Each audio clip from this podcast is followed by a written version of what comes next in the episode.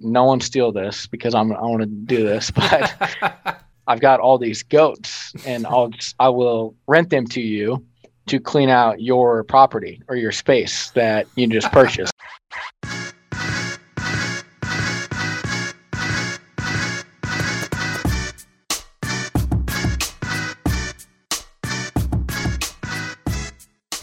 Whether you like it or not, I can say with a lot of confidence that technology in sport is here to stay. As tech becomes more and more prevalent, not to mention more cost effective to private facilities and end users, I think we're going to see an explosion in sports science and data driven training in the years to come. And it's for that exact reason that today's guest is Drake Berberet of Hawkin Dynamics. Drake is the VP of Performance and Brand at Hawkin Dynamics, and he also serves as the performance data scientist at NCAA Division III Colby College in Waterville, Maine. Prior to his time at Hawkin, Drake was the applied sports scientist for the University of Illinois men's and women's basketball teams for two seasons. And last but definitely not least, he also owns a private training facility, serving over 300 youth athletes annually in central Illinois, and consults for technology companies in sport, health, and connected fitness. Now, if you're a regular to the show, welcome back. As always, love and appreciate you. And if you're new here, welcome. I'm Mike Robertson, and this is the Physical Preparation Podcast. In this show, we take deep dives into the art and science of coaching, cueing, program design, business, and personal development. Basically, anything to help you become a better trainer, coach, or rehab professional. Now, I've mentioned this before, but while I have a master's degree in sports biomechanics, that was like 20 years ago, and things have obviously changed a bit since then. But I really see sports science as a way to objectify the things we see in training, and that's why I wanted to create a beginner's guide to force plates. Even if you know nothing about force plates or the utility they can provide, we're going to outline that in today's show. We'll start at the ground level discussing what a force plate is and what it can help you measure. We'll talk about the exact tests Drake would use to help better profile your athletes and determine their specific needs and weaknesses. And last but not least, we'll dive into continuing education and how you can learn more about force plates if that's something that interests you. Now, even if you have no interest in using force plates yourself, I think it's always smart to educate yourself on the tools that are out there and what other high level coaches are doing to get better. And if you are interested in this subject, then I promise there will be more of this to come down the line. Okay, that's enough for me for now. We're going to take a little break and then we're going to jump into this awesome new episode with Drake Berberet. Today's episode of the Physical Preparation Podcast is brought to you by Hawkin Dynamics. Hawkin Dynamics consider themselves part of the process, not the process. Force plates are in no way, shape, or form new technology, but Hawkin has brought them to the 21st century. Hawkin Dynamics plates are wireless, which makes them portable and easy to set up and use. You'll have the ability to performance test your athletes in a matter of seconds and give them immediate feedback on their strengths and weaknesses. And last but not least, their software interface is clean, intuitive, and easy on the eye, so both you and your athletes can visualize what's going on and how to improve their performance. Now, the reason I invested in Hawkin Dynamics force plates was simple. I was tired of feelings and subjective information being the sole driver of my decision making process. At this point in my career, I want a blend both subjective assessments and objective driven metrics to drive my program design. I love the idea of having dual force plates so you can see side to side differences and asymmetries, especially in athletes who are in the return to play process. I want to be able to collect and track data across the athletic spectrum, from our young kiddos to my elite athletes that are playing in the NBA or MLS. Another driver for me was finding ways to assess performance that aren't reliant on lifting technique. While I would never bring a kid in and test their 1RM squat or deadlift on day one, I have zero issue putting them on force plates to test their power in a vertical jump or their force output in a mid thigh pull or iso squat. But arguably, the biggest driver for me was being able to take all of this technology and making it incredibly easy to use. With options to lease or buy, coupled with a five year warranty, I'm confident that Hawkin Dynamics force plates can take your performance facility to the next level. To learn more, head over to hawkindynamics.com or follow them on Instagram at Hawkin Dynamics. Or for direct sales inquiries, feel free to reach out to Drake Berberet directly at drake at hawkindynamics.com or follow him on Instagram at strength2.speed. Drake, man, thanks so much for coming on the show here today. Really excited to have you on. Could you start by just telling us a little bit about yourself? Yeah, Mike, thanks for uh, having me on today. Um, so my background uh, started as a strength and conditioning coach, performance coach. Um, my undergrads were in exercise science, human performance, and fitness. Um, then I ended up getting a master's in exercise nutrition. Um, I would say nutrition actually was probably my first love, and that's kind of I started eating, you know, healthier in high school, uh, using that as competitive advantage, and then uh, had some older athletes that I was trying to track down in football, you know, try to take their spots. So yeah. then that's where kind of the weightlifting came into play.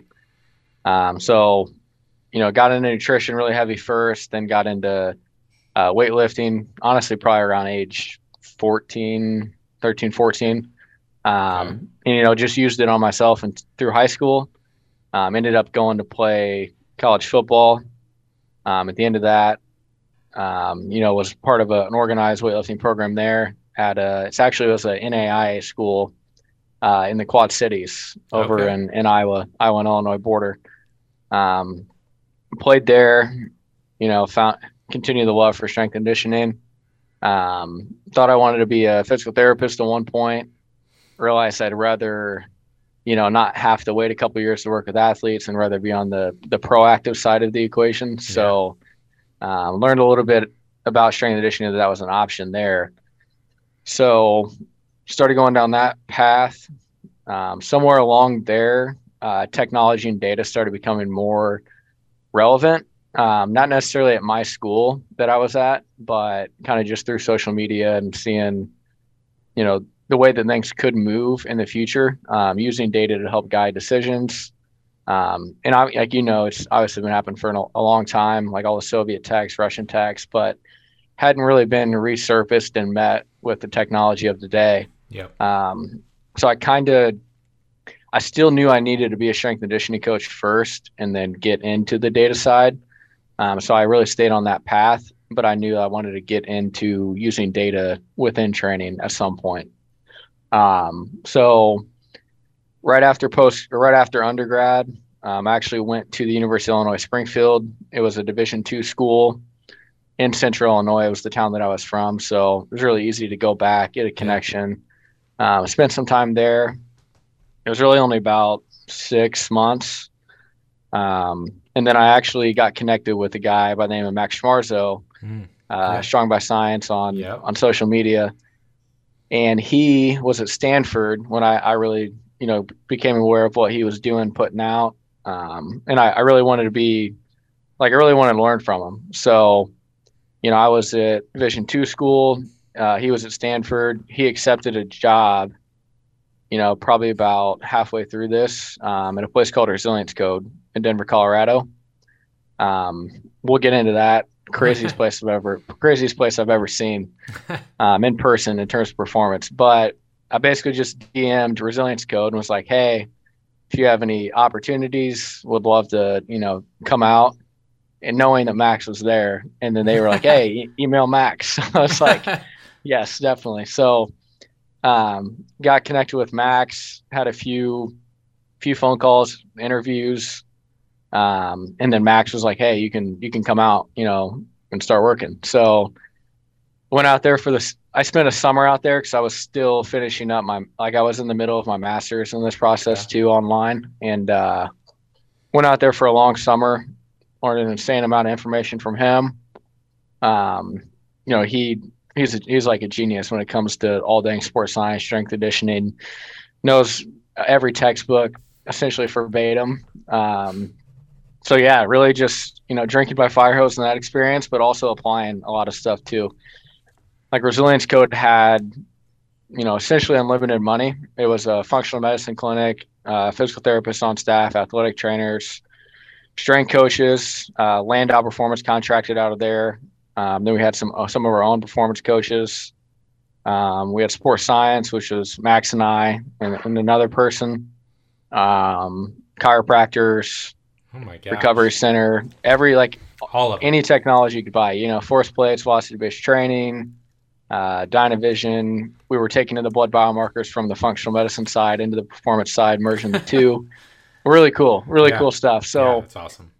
that was the first leg of sports science, and then I realized from that point on that this is not how it's really going to be anywhere else. Um, but after that experience, went back to my master's to finish out in person. Uh, I was teaching some courses for some undergrad students.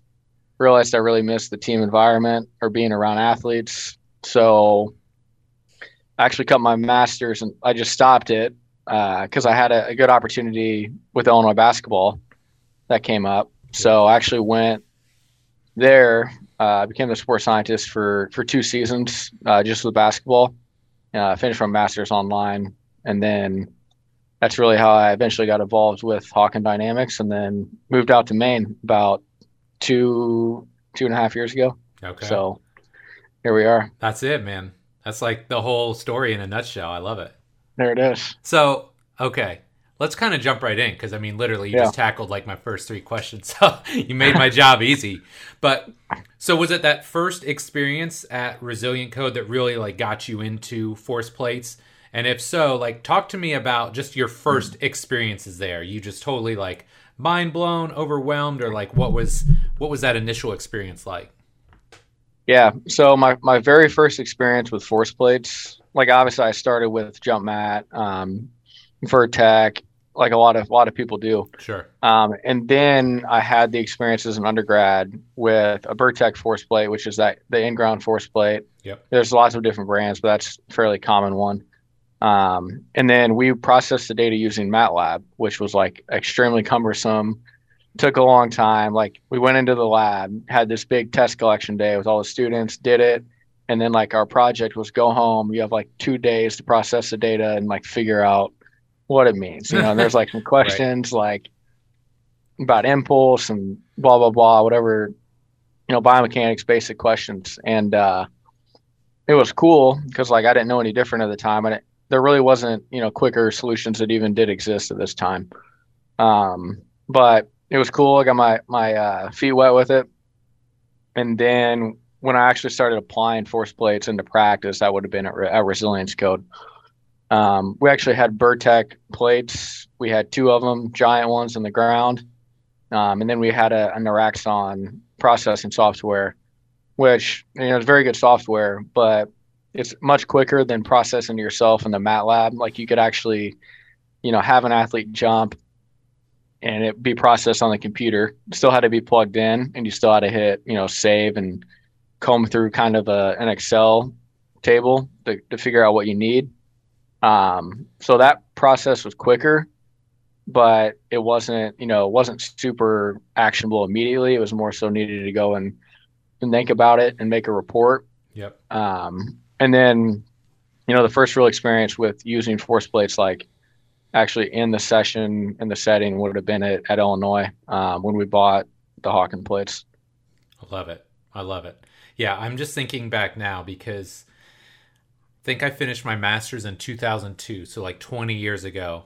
And I just remember we had, I think it was a Kistler in ground force plate. Mhm. And I just remember at the time, first off, Dr. Newton, the guy I studied under, was like, okay, this thing is like 50K. Right? So immediately Yeah. out of everybody's budget, right? Unless you're a pro sports team. But it, like you said, it was just so cumbersome, man. Like we did all of my master's research with our volleyball team. So that was really cool, right? You've actually, instead of gin pop college kids that are, you know, drinking every night, we had our mm-hmm. volleyball players, so real athletes, but man, it just took forever. Like if we were going to start data collection at 8:30, you're there at 7:30.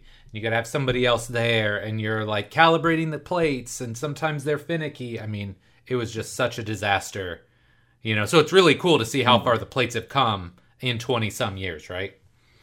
Yeah, definitely come a long way. Um, like I and now that the plates are more accessible, like people are just using them more, and then they there's like more more questions that are being asked because they're right there in the session. They can see the data. Yep. They can have some context of what happened, you know, the night before, the week before, what they have planned. So it like testing more frequently just gives an opportunity for this industry to expand as a whole. Yep. Because I mean the price point's lower, test quicker, so you kind of compile all of that and like this industry of force plates is not new for the hardware, but like for the software, like functioning quickly, it's like Yes. at its infancy.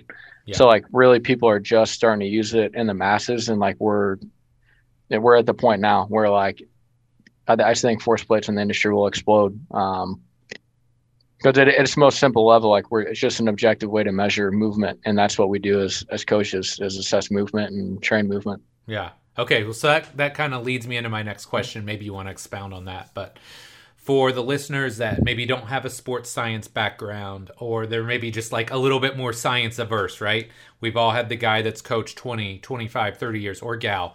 They're very comfortable coaching, but they're maybe a little bit kind of resistant to tech or technology. Could you explain at a base level what a force plate, uh, excuse me, what a force plate is and what you can do with it? Yeah. Um, so a force plate, like what what we say is we we assess movement objectively, uh, quickly, and give you that insight. So like our app has it has knowledge built in, um, but it also empowers the coach to make a decision. But the hardware itself, like a force plate, is rather dumb. Like it's dumb without the software. Yep. So like it's literally just a bunch of metal. You know, there's a, a lot there's electronics inside of it that are are very smart electronics, and, and we have we have very smart people that build them and make them work well.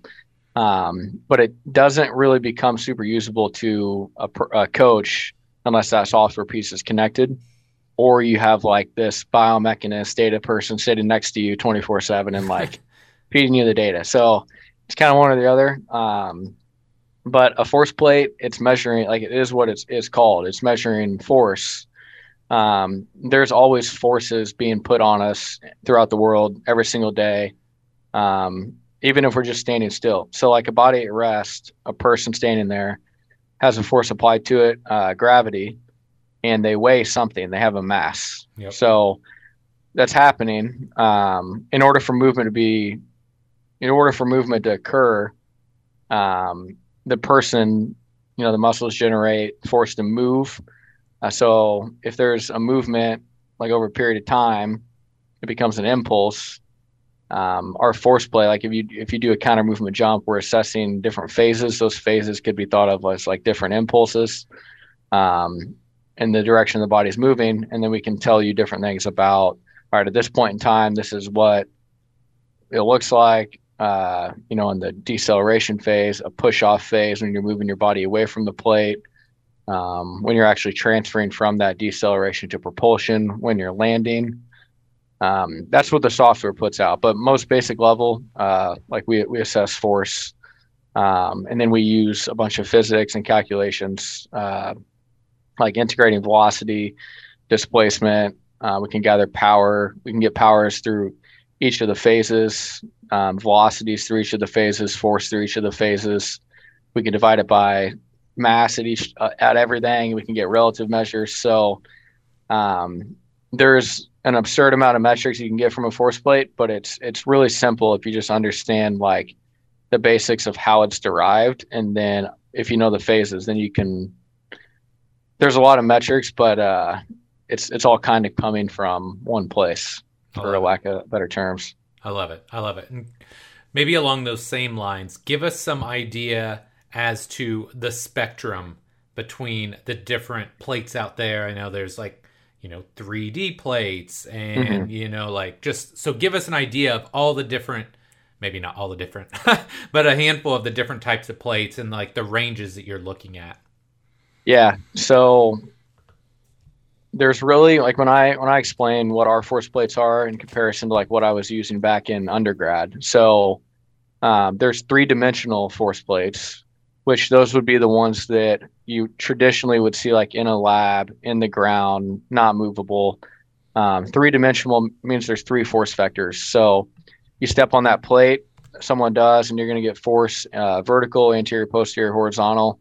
Um, so you get like side to side, uh, horizontal and then vertical forces. And those, like with the more dimensions of force, it drives the price point up as well. So that's why those force plates, you know, like you said, uh, Professor Newton, he was like, you know, 50k. That's that's very true. Um, I would say the price point is probably a little lower now, but they're still very expensive. Yep. Um, so we, you know, other companies make portable plates, but uh, our rationale for going uh, portable and we make one dimension force plates, so 1D, and so do the other portable companies. But even in like a horizontal movement, uh, the highest force component will be a vertical force vector. So that is the main driver of all movement, even if it, you know, visually is in different planes, is that vertical force. So we give vertical force one dimension on our plates. So that allows us one, that's one of the reasons how we can drive the cost way down, make them more accessible, more people to use them. Um, we're also building everything like in this office that we're sitting here today. So like we have like a workshop part of this space, and that allows us to also keep things in house, keep costs low, so we can get them in more people's hands. But those are the kind of the two types of force plates: is the 1D and the 3D.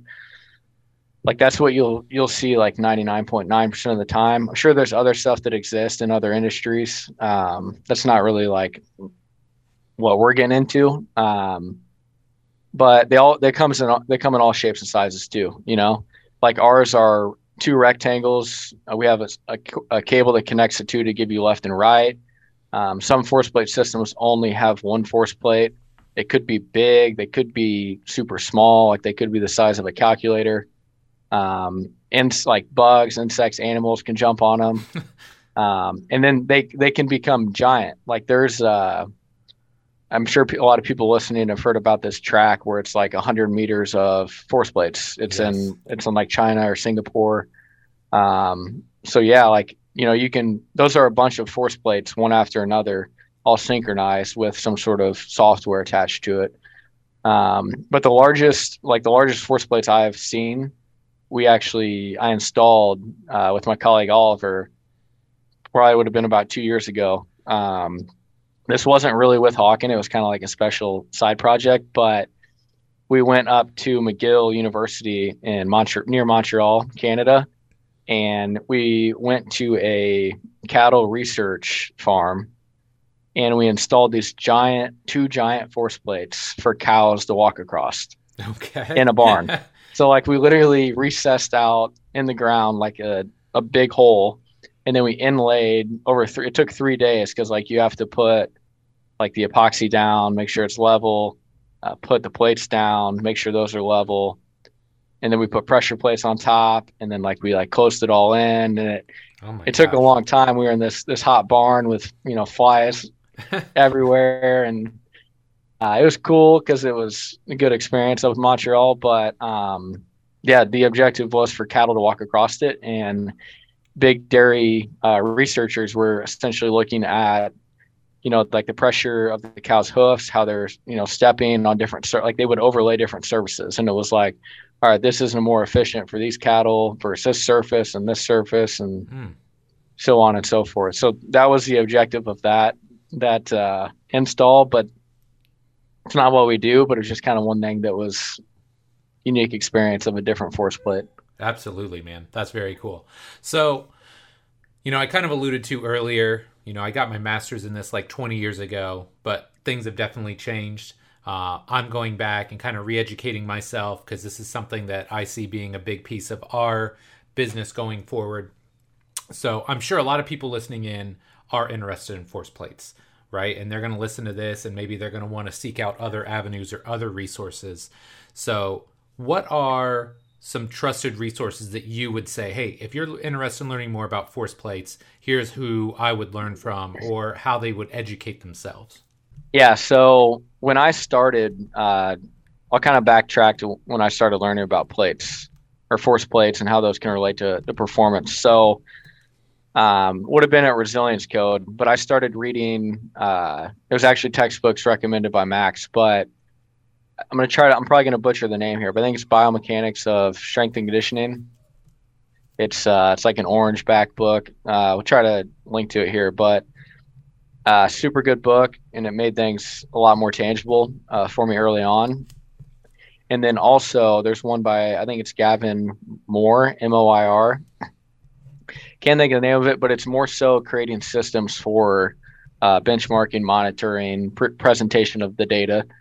So, like honestly, those two books together were super pivotal, pivotal early on, because it was like, all right, we have this complex force plate information. This makes it a little simpler, and then this is how you can present it. So, you know, those three were, were kind of where I started, and then it was just applying what I was reading. Um, but now, like we're obviously a long way, so people can kind of you know jump a, a few steps ahead. Yep. I think I think like one a, a decent understanding of physics and biomechanics is like kind of ground zero. Yes. Um, you don't have to be a pro at physics, biomechanics by any means at all, but like understanding the different equations of like force equals mass times acceleration. How do you get you know from for using it in force and velocity? How do you get to power? Um, displacement and time are involved in those equations. Work is involved in that equation. Like honestly, just sitting down, googling a bunch of equations that have to do at jump height, and start making the connections of how all that interplays. You know that that's a great great place to start. Um, but then in terms of like more geared towards performance or reading people that are actually applying this, um, like I, I, reached out directly to the source when I was at, at Illinois. So like I got connected with Dr. Jason Lake really early on. Um, he's more of like he he really understands the fundamental fundamentals of force plates, uh, physics, biomechanics, knows all the equations, like the underpinning mechanisms. He's has a lot of papers out on power as well, and even like just weightlifting power. So he's like super analytical in that regard, and but he can at the end of his papers, he always puts like an applied practical section. So mm-hmm. it's like you read it all and then you get that this is how I would apply it. Now he's like he's more of a researcher, but this is what his suggestion suggestion would be. Um, so honestly, any papers by him, but at Illinois through Hawkin, I got connected with him and I just started, you know, calling him and, and talking on the phone with him and asking him all the all the questions that I had. So he he really helped fast track that process. Um, and like they're all kind of tied in over there together a little bit. So like Jason Lake is at, I think it's Chichester uh, University, but kind of the group now that's leading a lot of the force plate research. It would be the group out of Salford University. Um, so kind of from Dr. Jason Lake, uh, got connected with Dr. John McMahon.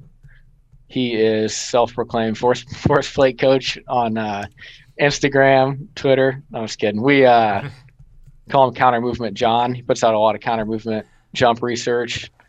And then kind of his counterpart, like they both work together at Salford, um, would be Dr. Paul Comfort. So he puts out a lot of really good information on isometric testing. Um, he's kind of like the guy for mid If anyone has questions on that, like I'll kind of point them to his research. Um, and I believe he actually he was a student of Greg Haff. Paul Comfort was. So, you know, the trees like the trees are all you know the people that I'm sure you were you're connected with. so that's where you know the Salford group, the Chichester group, those are really good places to look, and they they have a lot of students now that are kind of like they're they're just putting out papers left and right on force plates. Like uh, Andy Badby is one of John McMahon's students. He's put he's done a lot of really cool stuff. He's basically been like traveling the the countryside of England and collecting like a bunch of data on the pro teams, and he's he's going to be putting out some really cool research soon. Um, and then also like I can't can't leave out Peter Mundy. So Peter Mundy, he is actually was a co-founder of Hawkin, like from day one. Um, he got involved with Hawkin because Hawkin, before it was really a company, they started putting out like, hey, this is coming and this is what how we think something's calculated. And Peter's, you know, like a world-renowned biomechanist in the UK, and uh, he was like, "No, like that's wrong. Like that's not how this is calculated."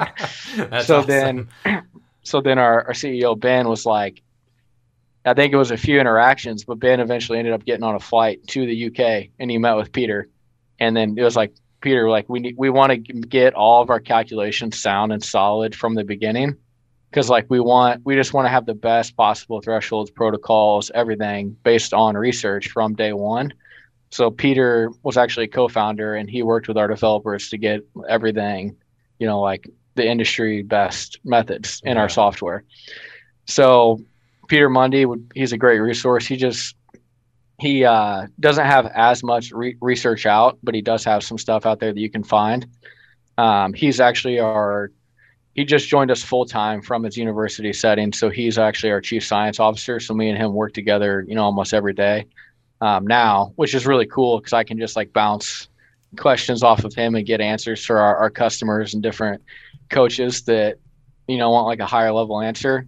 Um, he can he can provide that like to a T. So we got some good resources here if people are interested in in learning force plates. Yeah. Well, and I mean, you haven't plugged it, so I will, but like you guys have a really good podcast too.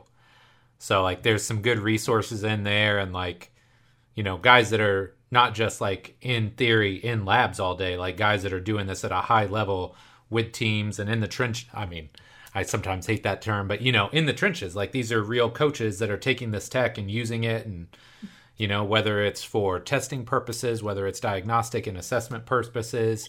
Uh, I mean, some really high level guys and gals that are using this. So I would check that out as well. Yeah, definitely. That's uh, that's ran by Thomas Newman. So uh, Thomas Newman was actually the director of sports performance and innovation at Yale. Hmm. So he he actually he came in there. I think he was there for like five or six years, but um, kind of turned around their program using data. Like there, a lot of their sports programs uh, had a lot of success over there during his time, but he used data to essentially like quantify where they were at and then track you know where they needed to get to it did a lot of really cool stuff um, so thomas brings a lot of you know insight and he brings it to our podcast and gets on with coaches and our users and some researchers and some people where it's like i don't even know how you found this person to get on the podcast but this person has a lot to say and they're really interesting so That's awesome. um, yeah definitely check out that podcast Cool. Okay, so I'll give you a, a short story here or a short anecdote, and then I want to hear your thoughts. So, when I got our Exerfly, right, I had been looking at flywheel tech, and I knew this is something I wanted to use. But one of the issues when I got it was there's this overwhelm of, man, if I just go to their YouTube page, there's like 80 or 90 exercises. And you look at it mm-hmm. and you're like, holy crap, you're like overwhelmed with all the options. And I know this can be a thing anytime you adopt a new technology, right? Or you're exposed to something new. So, with regards to force plates, obviously you can track and measure a ton of different things. But how would you go about with somebody that's new, they're considering investing in force plates, they want to use them? How do you help them avoid that overwhelm and maybe narrow their focus early on? Yeah. So I mean, super common, and that with with any new user like that, that's like one of the first questions for a lot of people is that overwhelming. There's so many metrics, like I have so much data. What am I going to do with it? And I kind of had this experience, like I had this experience one as a user as well at Illinois. Um, Fletch was really good of like getting me into systems and taking this concept and making it applied to so we could train it. Um, but then when I got here at Hawkin, like my job for like honestly the first six months was like just get on the phone with all of our users every day and like work with them and like train them. Like I didn't have any systems. Like I just had like what I'd done. Right. So then I was just, you know, on the phone with a bunch of different people trying to learn how all these different sports and people interacted. Um, through that process, I really learned that like logistics and like your the environmental constraints are probably the most challenging part of using force plates or really any technology. So I really stopped going into those calls and saying like, you know, this is what you should do. This is what I would do. These are the metrics you should look at. These are important too. This is cool. And it was more so like it still is today, you know, like 20, 30 minutes. Like I'm really trying to understand what are your logistics? Like, what is your coach like? How do they like data presented? Like, I just want to learn your what you do, what you're trying to accomplish, and then I'll try to match a system with that. So, you know, just like strength and conditioning, like we, when someone new comes into strength and conditioning, there's one million exercises you could do. yes. Like there is one, there's a million options, and even within those options, they're they all have different names, and they could be the same exercise visually. so it's like yes. how do you get started as a young strength and conditioning coach? You start reading books about different people's systems. Like you read the tier system, you know, you read your system, you read what whoever has put out a system, you learn all of those, Right. And then you try them with your athletes, and then you pick the one that's best. So, what I'm trying to do for our our users is, in basically an hour, learn what they're trying to accomplish, where their body of knowledge is, meet my system, or like you know a, a bucket of systems that could work for these different environments, and then like get to a point of like critical thinking. So it's like it's like I don't want to sit here and tell you you have to use these metrics because a lot of the metrics are the same with slight nuances, but some people like you know different verbiage or like things presented differently. So you know I, I really like to learn where they're at, or provide them with a system. It's not as scary. Then like we have an open discussion of like critical thinking and hey maybe these metrics would make sense if they are like super strong on a metric, like we could pair it with research, like, hey, maybe research actually says this one is better. Mm. Or maybe we're looking at the same thing twice. Like maybe we're looking at jump height and takeoff velocity, but those things are literally the same, basically the same metric. You know, like we calculate jump height from takeoff velocity. So you don't want to look at two things if you can look at one. So that's kind of the filtering process. But the goal is you know it's there's a lot of stuff you could look at but get your system locked in first before you get in before you get like overwhelmed with like metrics what am i going to do all that all that stuff um, that's how we do it here I love it.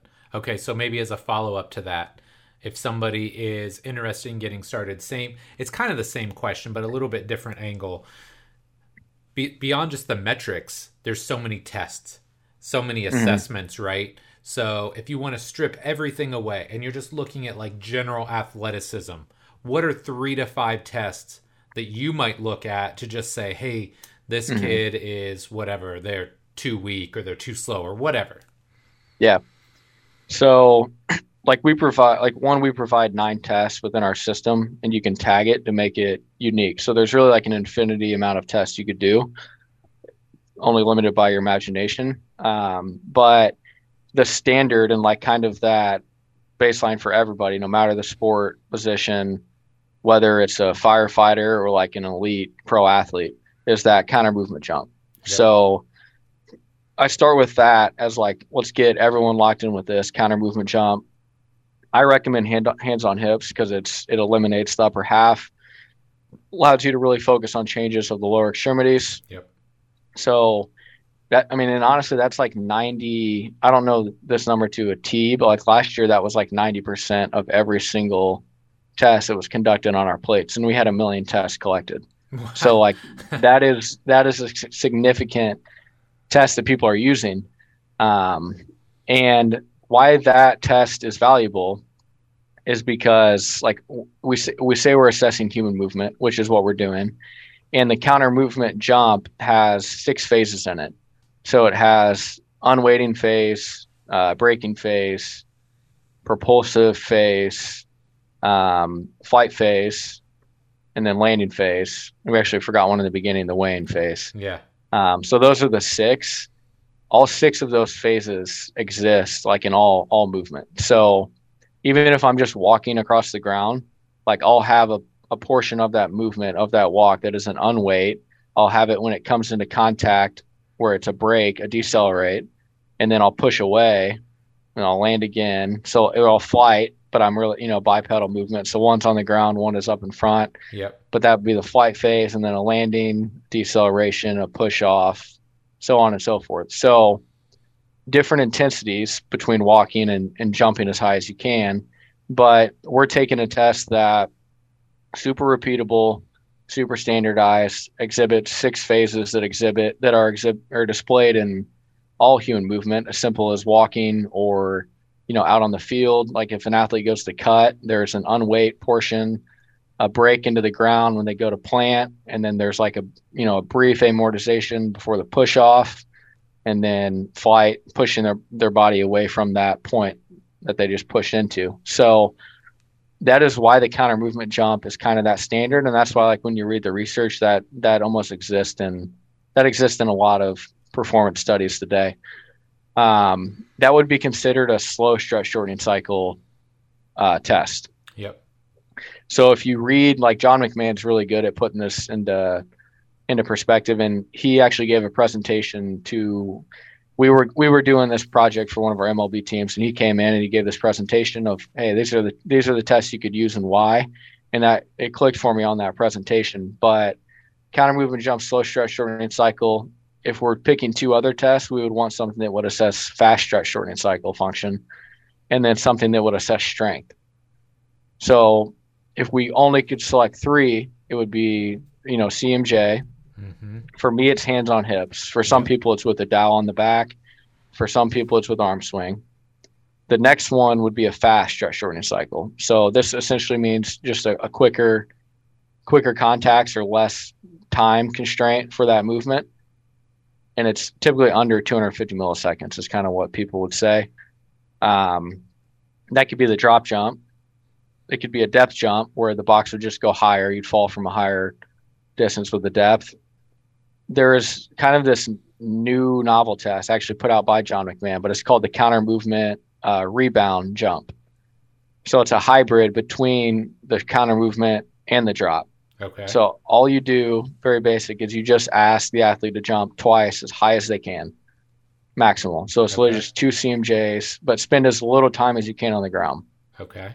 So then you you capture that slow stretch shortening cycle on the first one, and then the landing or the, the fall height is relative to how high that athlete can jump. So it's like a relative drop height. Yeah. But you don't you don't have to worry about the athlete, you know, stepping off the box and stepping down. So instead of jumping 30, they actually dropped off 29 20, or yeah. 28.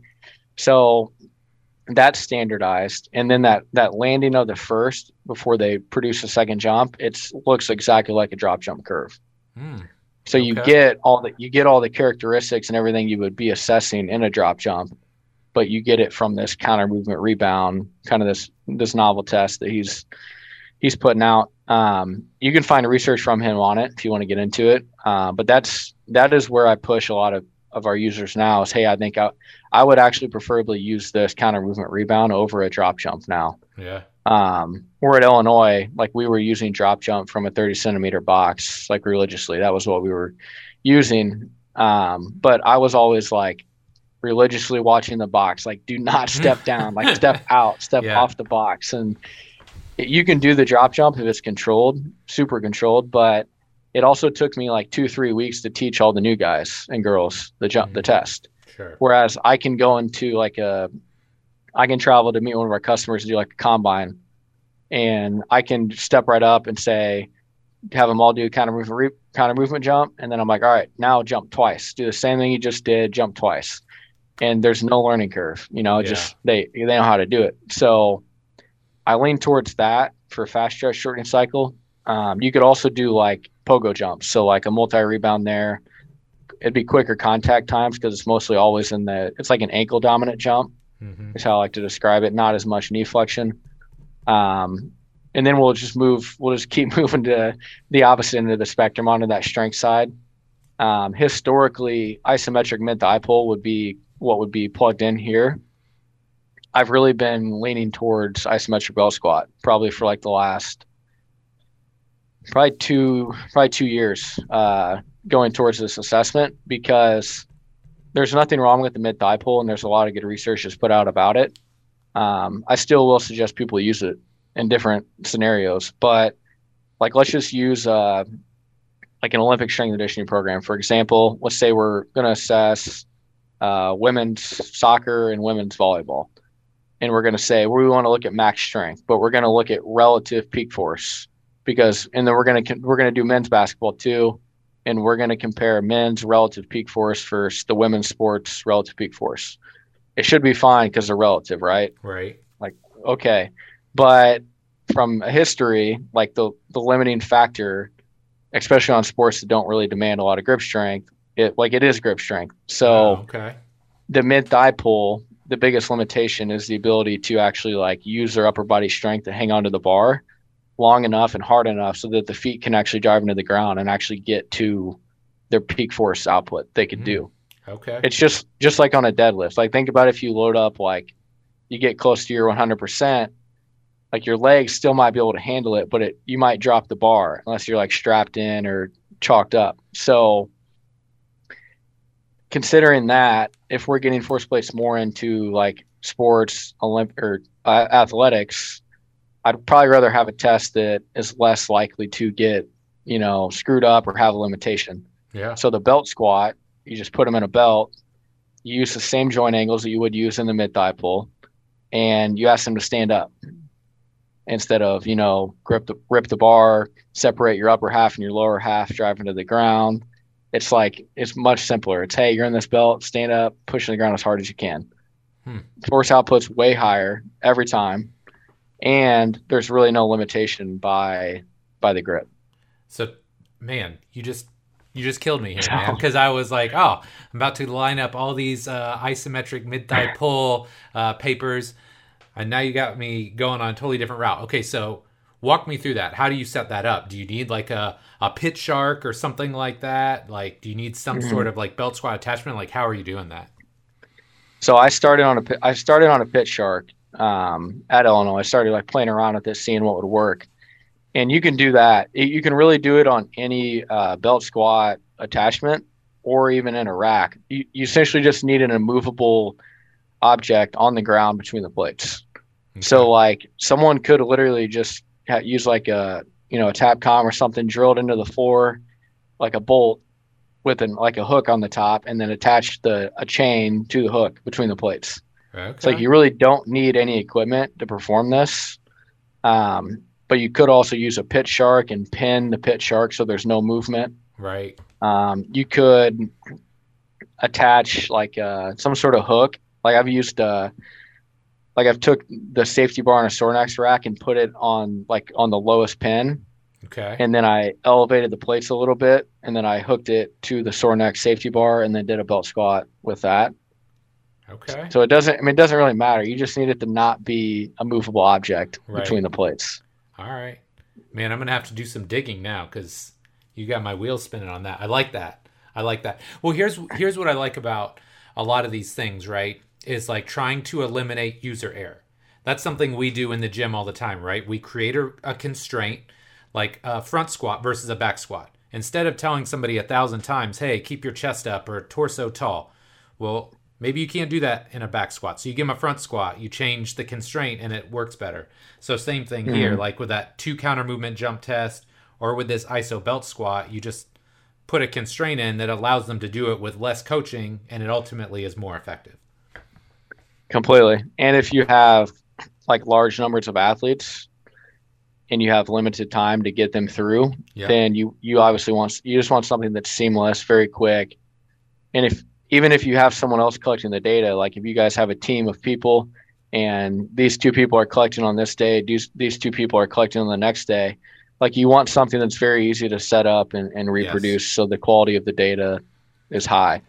Um, so that's why I think especially in these applied settings, like where the plates are moving into, that these tests make more sense. For sure. Okay. Last but not least, what are some pitfalls that you see when people start using force plates, either in their assessment or their training process? And maybe as a follow up to that, how can we go about avoiding them? Yeah. Um, I mean, for the bilateral plates, making sure your force plates are connected, like when you actually put the cable between them. Um, so just uh, make sure that when the plates get moved for the day, that like if that cable comes disconnected, make sure it's just plugged in in the morning, so you get Yeah. left and right force instead of just left force. But yeah. um, you know, it's it's like, you know, we, we have stuff in our software now that actually catches that, so we, we would know if someone was doing that and, and help them. Um, but basically, like people want to go in day one and and throw like they just want to do everything day one. Where I would say like I usually suggest like a data collection period, and some people don't love it because like they just want to know what's good right away. And like Right. we actually we just put out a newsletter on like the what like what's good paradox. Like people just want to know the answer from day one instead of like trying to get to the answer themselves and then then ask what's good after that instead of like just saying you know this athlete plays basketball and they have to jump 40 centimeters. Like that that's good. If they don't do that they're bad. Right. no that's not how this works. That's not how that's not how you would think about a strength and conditioning program that you're writing So there's like some sort of like disconnect with technology still that like one people think it's going to just give them answers which you know i think at some point we can get in a much better place to be able to provide some answers not not the answer but like give deeper way deeper insight um, but right now it's like we're gonna we're helping you assess movement quickly at a really high level we still want you to use your all of your experience and your coaching insight, but we'll just work with you through the process. So um, just get in, start collecting data, um, test yourself. Like I would highly recommend that for all coaches. Is like whether you're trying to do it, whether you're programming for yourself and you want to jump higher or whatever your goal is, like just jump every time you go into the weight room and see how that number is changing.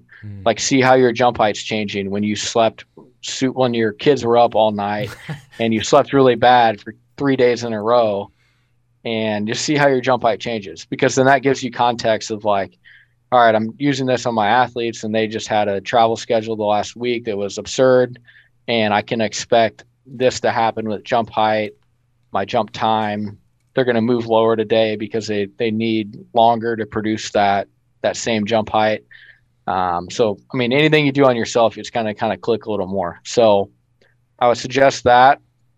Um, and that that data collection period, like, I arbitrarily say like two three months, very arbitrary. But like if you, if you test your athletes every day for like two three weeks, you kind you have a good pool of data and you've got a lot of reps. So like yes. at that point, you can start getting into hey, I actually want to get deeper, start using this information more. Um, and then, like quite frankly, I sat in Illinois for three, like two, three months, and we didn't use the data, but we collected religiously every single day, and we were testing ourselves. We were looking at the trends, and then that off season was when it was like hammer time. We were like, all right, we're going to create a system and actually use this for programming. So that's cool. Just be patient is probably the the biggest uh, thing I would say with with this technology. You know, it's not think about the first time you got your iPhone. Like you weren't using all the features like day one. You know, right. you had to like sit, you had to like dive through it, learn it a little bit. It didn't just come to you day one. Yeah. So, yeah, our kids, yes, kids just like intuitively know. They like grab an iPhone or an iPad and they're all up in it. But yes, it's crazy. Yes. Yeah, it's it's the cool like.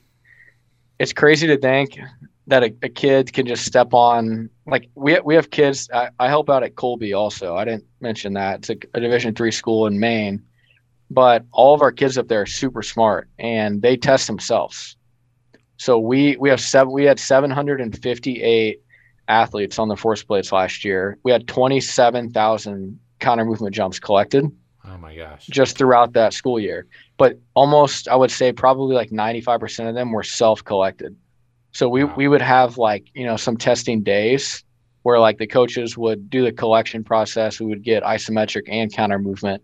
But the things that lived continuously were the CMJ and they were testing, you know, two or three times a week every single time they came in for a lifting session. They would get on the plates right at the door. So we taught the kids how to do it the first month. Like felt good about the spot they were in. But honestly, like they're so intuitive with technology. Like they can just get up on the tablet, click their name, hit play, and it te- and then it's testing. So like it's kids today are really smart. We just need to like educate them a little bit, provide a little direction, and they can really handle this stuff. At least getting the data to the point of collection. Um, probably not the analysis piece yet. Although I will say, like, there's there's some kids at, at Colby College that might be able to do some analysis for me. some, some of the athletes. I don't doubt it, man. Okay, big question time, my friend. If you could alter the space time continuum and give young Drake Berberet one piece of advice, what would it be? Man, I know, I know you sent the questions before this, but I don't I didn't have an answer for this one. um I don't I mean I really I really live by like experiencing new stuff like all the time. Um so like I try to just put myself in as many situations that are challenging but provide like a, a good experience. So I would probably go back and tell myself that sooner. Um, I think I was in like a you know probably like a really big rush early on to get to like I, I really wanted to be a basketball strength conditioning coach. So like that was like the big the big push. Um, you know, it, it'll probably just be that like chase every, don't chase every opportunity, but but take like calculated, uh, take calculated risk, and then jump at an opportunity, throw yourself into that opportunity. When you're in it, you know, reassess it continually throughout. Have some patience, and uh, you know, chase opportunities to provide a really good experience. Also, Yeah, I love it, man. so I love it. Okay, so last but not least, we've got our lightning round. So four fairly short questions. Your answer can be as long or short as you like. nice. Number one, favorite memory from working with Illinois basketball. Ooh. Um. Every day was a memory. No, I, probably like uh, just going to dinner with the guys. Like, uh, you know, a few times in the like in the off season, almost every day we would go to you know the dining hall and just have dinner with a few of the guys. So just going and having those conversations, um, and learning from like we had some guys on our team that were from like overseas. Like we had uh, I can use his name, uh, Georgie. He's actually in the G League now, but he Oh, was yeah. from he's from Georgia, the country yeah, and he he grew up in a very very unique time in Georgia where it was like wartime and um, he had a crazy upbringing like so honestly just sitting there at dinner and like learning from his experiences and like his childhood and just sitting there talking to those guys and, and learning from them that that's probably what I one of the things I've taken away most from Illinois that's cool, man. And this is super random. I think Georgie worked with my guy Joey Burton, the skills guy, maybe in like some of Yeah. his pre-draft stuff. Because I remember, I know that name, so I feel like maybe they work together or somehow we're connected. So that's very cool. yeah super super charismatic guy so like if you and his name's Georgie so Yeah. you probably it's probably the same Georgie Yeah, I love it, man.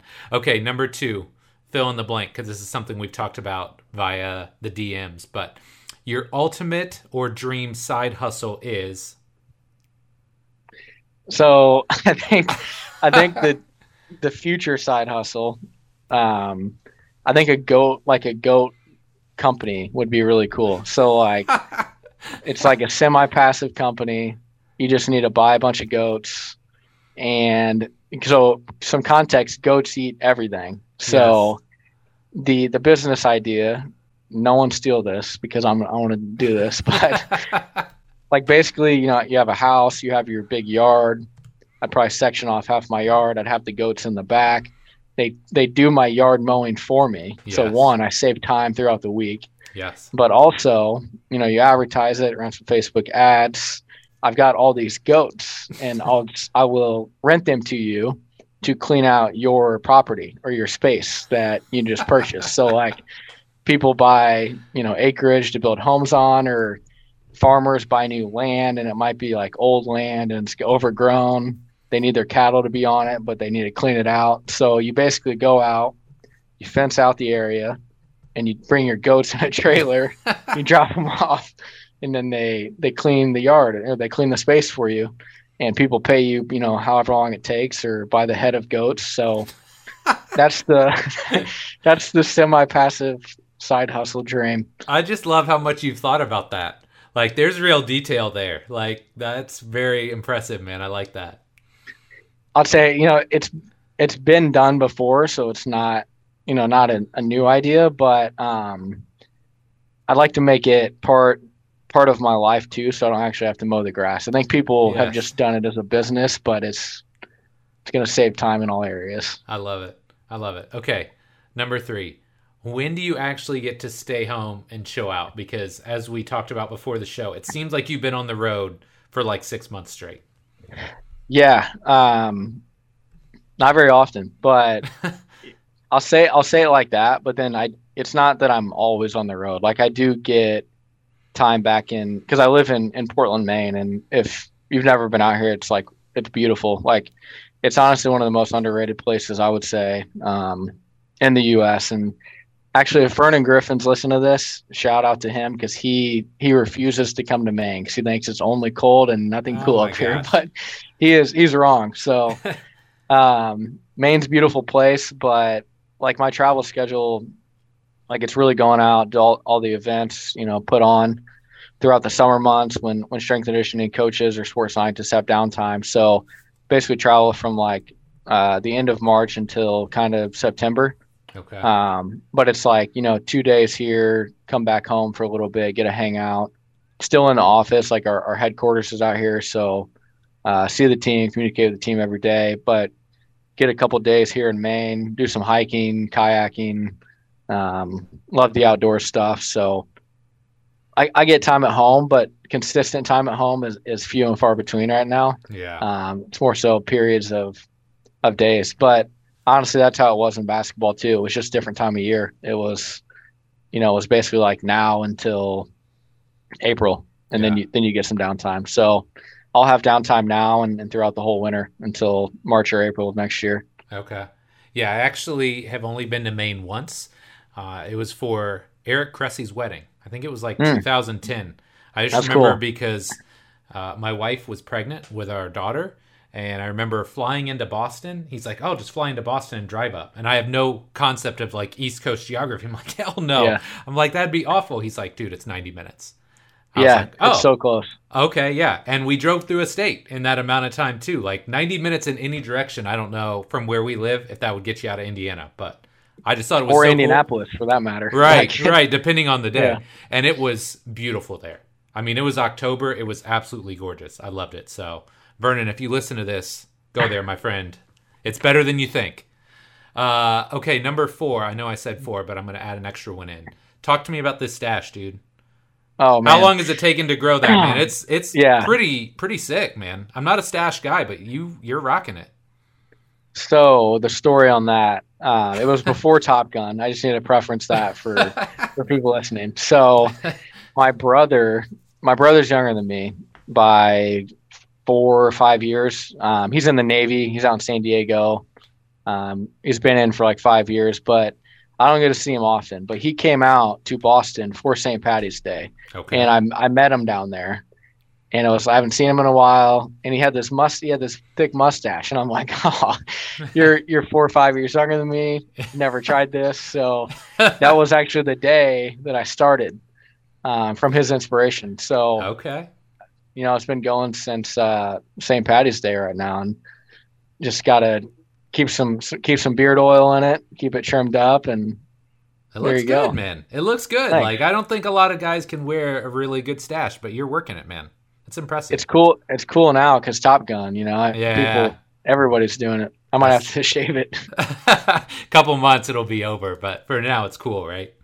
Yeah. Okay. Yeah. Last but not least, number five.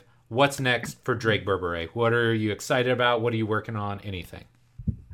Yeah. Um, really just trying to grow like Haw- Hawkin Dynamics, you know, like I think there's still a massive amount of people that like there, I know there is a massive amount of coaches and practitioners, sports scientists that still, you know, could benefit from this technology. So our goal is to really make it keep driving that it's super simple, but uh, don't just tell them that it's simple. Like we actually want to make it simple for them. So, you know, whether that's changing stuff in our app to make it more simple, uh, education resources, actually being there with them in person, conferences, any of that stuff. So it's really just getting to a point where, you know, everyone within performance is is using force plates at some capacity to objectify what they're already doing. So, you know, Hawkin, it's not not done at all. Like there's still a lot of work that, that we need to do as a company and like we are a company, like we like to be a successful company, like there's no denying that.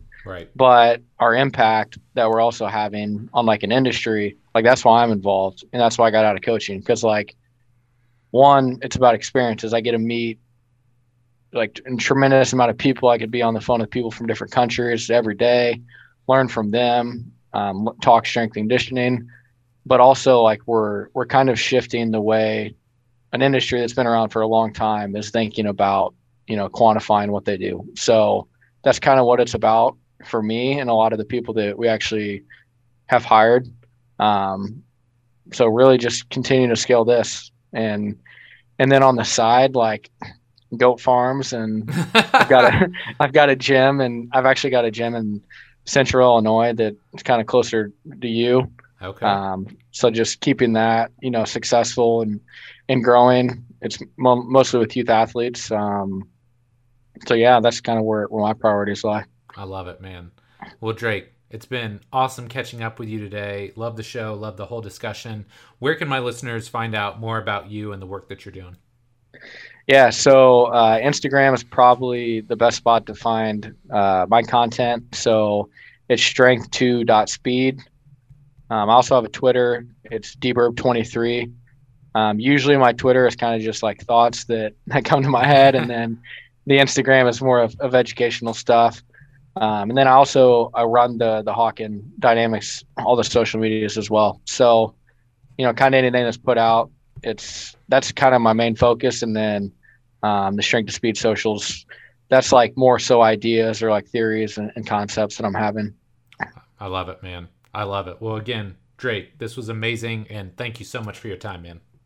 Yeah, no problem. Thanks for having me on, Mike. It was uh, a lot of fun.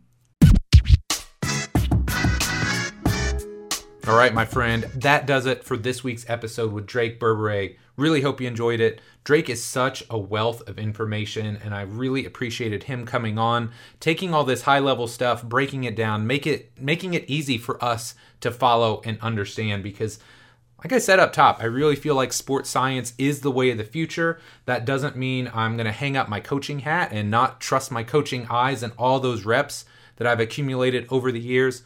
But I do think as an industry, we can do a better job of merging that subjective assessment, trusting our eyes with the objective data driven metrics that we can pull out from tools like force plates. So, again, really hope you enjoyed the episode. We're going to have more of this stuff coming down the line because I have all kinds of cool topics that I want to dive into in the future. So, small favor to ask if you enjoyed this episode, please go right now. If you're not already subscribed and do that, it'll take two seconds out of your day. Wherever you consume podcasts iTunes, Stitcher, SoundCloud, Google Play, Spotify, the Amazon store.